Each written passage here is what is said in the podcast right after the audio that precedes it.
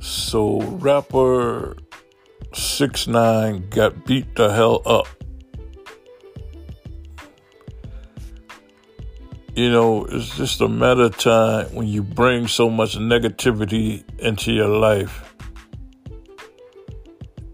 that something bad won't happen to you. You know, he's constantly telling people to pull up and disrespecting this one and disrespecting that one snitching every chance he get. You know, karma's a bitch. Karma is a bitch. But I tell you what, they whipped his ass. But then again, with him, that shit could have been a fucking publicity stunt. You know, he's a clown. Anything for likes today, like your whole life is just a big ass like.